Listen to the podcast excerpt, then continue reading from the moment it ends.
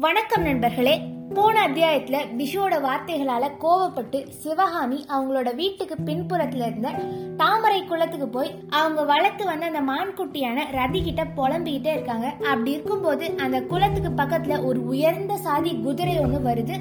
அந்த குதிரையில வர்றது யாரு அப்படின்றத பதினைந்தாம் அத்தியாயமான ரதியின் தூதுல பார்ப்போம். குதிரை அந்த குளத்துக்கு பக்கத்துல வர்றது அந்த குதிரையில இருந்து ஒருத்தர் சிவகாமி இருக்கிற அந்த இடம் இடத்தை நோக்கி நடந்து வர்றது எல்லாமே சிவகாமிக்கு தெரியுது. வர்றது இவராதான் இருக்கும்னு மனசும் சொல்லுது. சிரிச்ச முகத்தோட அவங்கள வரவேற்கணும்னு மனசுக்குள்ள ஆசையும் இருக்கு. ஆனா அது எல்லாத்தையும் அடக்கி வச்சுக்கிட்டு மூஞ்ச திருப்பி சிலை மாதிரி உட்கார்ந்துருக்காங்க. வர்றது வேற யாரும் இல்லைங்க. பல்லவ சாம்ராஜ்யத்தோட இளவரசரான மாமல்லர் அப்படின்னு அழைக்கப்படுற நரசிம்மவர்ம பல்லவர். அவர் நேரா வந்து சிவகாமி பக்கத்துல உட்கார்ந்துக்கிட்டு அந்த குளத்தினுடைய தெளிந்த நீர்ல சிவகாமியினுடைய முகத்தை பாக்குறாரு ஆனா அதுக்குள்ள சிவகாமி மூஞ்ச திருப்பிக்கிட்டு ரதி இவர் யாரு? இங்க எதுக்கு வந்திருக்காரு? கொஞ்சம் கேட்டு சொல்லு அப்படின்னு சொல்றத கேட்டு மாமல்லர் சரியா போச்சு ரதி. உன்னோட எஜமானி இருக்காளே. அவ இந்த உலகத்திலே மிகப்பெரிய கலை ராணி ஆயிட்டா. பழசையெல்லாம் எங்க ஞாபகம் வச்சிருக்க போறா? அப்படின்னு சொல்ல சிவகாமி ரதி இந்த வார்த்தையை யார் சொல்றது பாரு. இவ்ளோ பெரிய ராஜ்யத்தை ஆள்ற மகேந்திரவர்ம பல்லவரோட பையன் எங்க? ஒரு ஏழை சிற்பியோட மகள் எங்க? எட்டாத பழத்துக்கு ஆசைப்பட்டது ஏன் தப்பு தான் மாமல்லரோட அன்புக்காக அரண்மனையிலயும் அந்த எத்தனையோ பெண்கள் தவம் கிடக்குறாங்க. கேவலம் ஒரு நாட்டியக்காரி. சிற்பியோட மகள் இவங்க கண்ணுக்கெல்லாம் தெரியவா போறேன் அப்படின்னு கொஞ்சம் சோகமான குரல்ல பேசுறப்போ அவங்க கண்கள்ல இருந்து கண்ணீர் வருது. இதையெல்லாம் கேக்குறப்போ மாமல்லர் ரொம்ப மனசுடைஞ்சு போயிடுறாரு. சிவகாமி ஏன் இப்படிலாம் பேசுற? பல்லவ சாம்ராஜ்யத்துக்கு ஒரு நாள் நான் அரசன் ஆவேன்.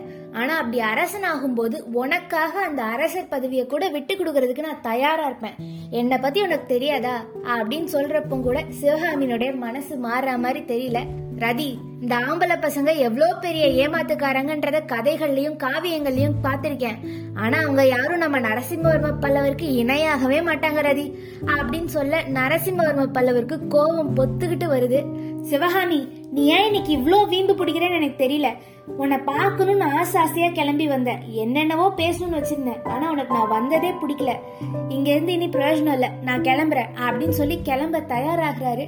அப்போ சிவகாமி அழுதுகிட்டே ரதி இவரை போறதுனா போ சொல்லு. ஆனா பழிய மட்டும் ஏமால போட்டு போக சொல்லாத. அப்படின்னு சொல்றாங்க. இதை கேட்ட மாமல்லர் அப்படி நான் உனக்கு என்னதான் பாவம் பண்ண அதை தான் கொஞ்சம் சொல்ல அப்படின்னு கேக்குறாங்க.